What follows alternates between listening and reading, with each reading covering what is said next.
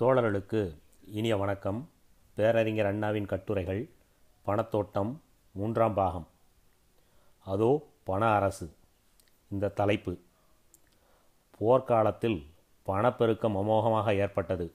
கண்ணை மூடிக்கொண்டு கண்டவைகளில் செலவழித்தும் ஒன்றுக்கு பத்தாக விலை கொடுத்து பண்டங்களை வாங்கியும் போட்டியிட்டு கொண்டு வீடு நிலம் ஆகியவற்றின் விலையை ஏற்றி வாங்கியும் இருக்கும் இடத்தை இடித்து கட்டியும் போன போன கோயிலுக்கு மீண்டும் போய் வந்தும் குடும்பம் குடும்பமாக ஸ்தல யாத்திரை செய்தும் விசேஷ உற்சவாதிகள் முதலிய காரியங்களை செய்து பணத்தை செலவிட்டான பிறகு இப்படி பணத்தை பாழாக்குவதை விட ஏதாவது தொழிலே ஓட்டால் வளருமே என்ற எண்ணம் உண்டாயிற்று பலருக்கும். தாமாக தொழில் நடத்துவதை விட வேறு யாரேனும் திறமையும் தகுதியும் படைத்தவர்கள் துவக்கினால் நாமும் அதிலே கொஞ்சம் பணம் போடலாம் என்ற நினைப்பு பிறந்தது. இந்த நினைப்பை கண்டறிந்த உடனே செப்படி வித்தைக்காரர்கள் நுழைந்தனர் மார்க்கெட்டில். ஒன்றுக்கு பத்தாக லாபம் வரும் போட்டியே இல்லாத தொழில். புதுமுறை யாருக்கும் தெரியாது கஷ்டமற்றது என்று விளம்பர வார்த்தைகளை வீசினார். பணத்தை குவித்தனர் புதிய புதிய தொழில்களை ஆரம்பித்தனர் பங்கு வசூல் செய்து.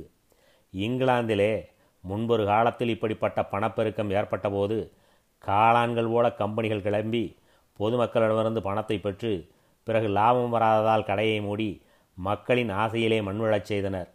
விசித்திரமான கம்பெனிகளெல்லாம் துவக்கினார்கள். எந்த விதமான ஆசை காட்டினாலும் நம்பிட மக்கள் இருந்தனர். பணம் பெருகியிருந்த நேரம் ஒரு ஆசாமி கடல் நீரை சுத்த நீராக்க கம்பெனி துவக்கினான். பணம் குவிந்தது. இன்னொரு தைரியசாமி இன்ன விதமான தொழில் என்று கூட சொல்லவில்லை. ஏராளமான லாபம் வரக்கூடிய தொழில் ரகசியத்தை இப்போது கூற முடியாது. பங்குகளை விரைவிலே வாங்குங்கள். ஆரம்ப தினத்தன்று கூறுகிறேன் கம்பெனியின் ரகசியத்தை என்று சொன்னானாம். அதற்கும் பணம் குவிந்தது. அப்படிப்பட்ட காளான்கள் பூக்கக்கூடாது என்ற காரணம் காட்டி சர்க்கார் பங்குகளை வசூலிக்கும் நோக்கை கட்டுப்படுத்தி பழைய கம்பெனிகளுக்கு மேற்கொண்டு பங்கு பணம் சேர்ப்பதானாலும் புதிய கம்பெனிகள் ஆரம்பிப்பதானாலும் சர்க்காரிடம் முன்கூட்டி அனுமதி பெற்றாக வேண்டும் என்று கட்டுப்படுத்திவிட்டனர். இந்த சட்டம் நடைமுறையில் என்ன பயனை விளைவித்தது என்றால் ஏற்கனவே ஒரு தொழில்துறையிலே வளர்ந்திருந்த வடநாட்டுக்கு மேலும் ஒரு சான்ஸ் அடித்த கதையாயிற்று. கட்டுப்பாடு செய்தது சர்க்கார். சர்க்கார் இருப்பது டில்லியில். டில்லிக்கும் நமக்கும் வெகு தூரம். மைல் கணக்கு மட்டுமல்ல குறிப்பிடுவது. மனப்போக்கு விஷயத்தையும் தான். எனவே தென்னாட்டவரால் பணப்பெருக்கம் மிகுந்திருந்த அந்த சமயத்திலே தாராளமாக புதிய கம்பெனிகளை துவக்க முடியவில்லை.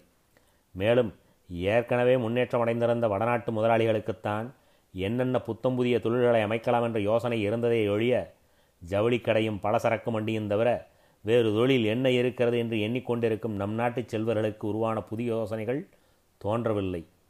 தொழில் வளர்ச்சி விஞ்ஞான வளர்ச்சி மேனாட்டு தொடர்பு இவை இங்கு குறைவு. அங்கு அதிகம். எனவே பணம் வெள்ளமாக புரண்டபோது அவர்களால் அதன் பயனை பெற முடிந்தது. அந்த காலத்து பத்திரிகைகளை பார்த்தால் குறிப்பாக இந்துவில் தெரியும் உங்களுக்கு. ஒவ்வொரு நாளும் ஒவ்வொரு புதிய கம்பெனி வடநாட்டில் துவக்கப்பட்டு அதற்கு பங்கு கோரி இங்கு விளம்பரம் செய்யப்பட்டது. இப்படி சமயமறிந்து சர்க்கார் தங்களுக்கு அருகில் இருப்பதால் ஏற்படும் வசதிகளை துணை கொண்டு ஏராளமான புதிய தொழில்களை வடநாட்டில் துவக்கியுள்ளனர். பணம் தாராளமாக கிடைத்துவிட்டது. உள்நாட்டு தொழிலுடன் வெளிநாட்டு தொழில் போட்டியிடாதபடி பாதுகாப்பு சர்க்கார் மூலம் பல தொழில்களுக்கும் கிடைக்கிறது மேலும் கிடைக்கப் போகிறது. ஆகையால் லாபத்தை பற்றிய பயமில்லை.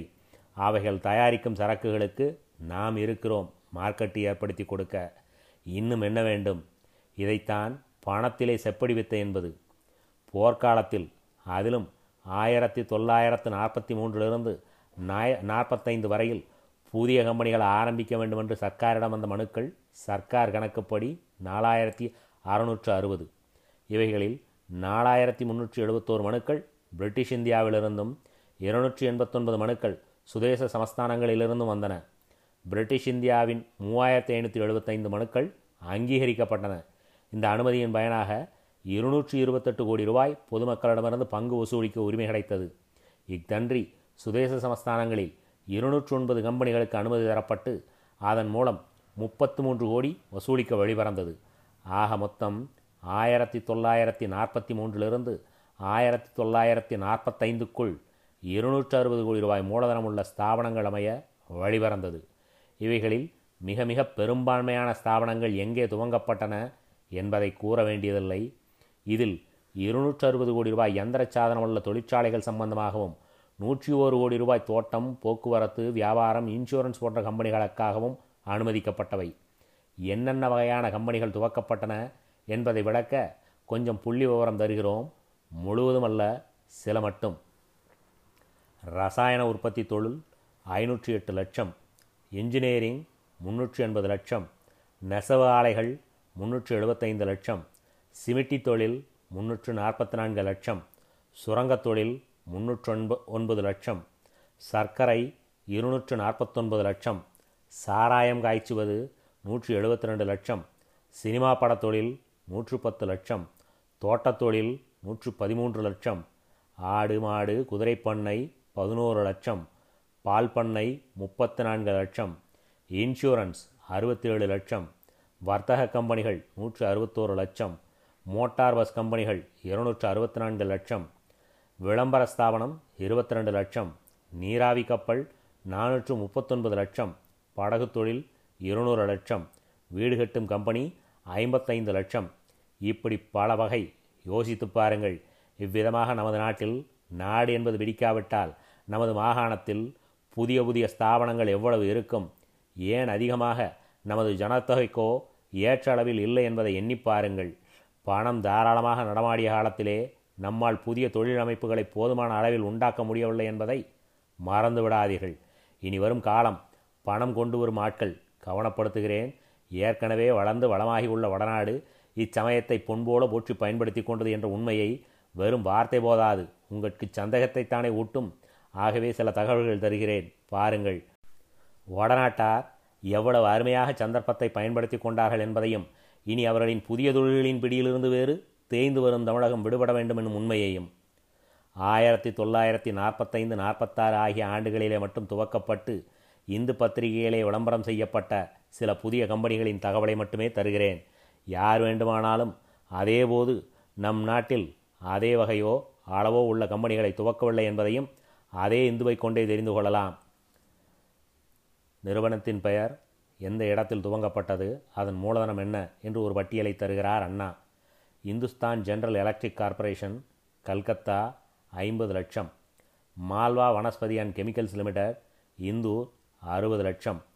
பாரத் வெஜிடபிள்ஸ் ப்ராடக்ட்ஸ் கல்கத்தா இருபத்தி ரெண்டு லட்சத்தி ஐம்பதாயிரம். எம்எஸ் கெமிக்கல் இண்டஸ்ட்ரீஸ் கல்கத்தா இருபத்தைந்து லட்சம். பைரேத்திரம் ப்ராடக்ட்ஸ் அஸ்ஸாம் ஷில்லாங் இருபத்தைந்து லட்சம்.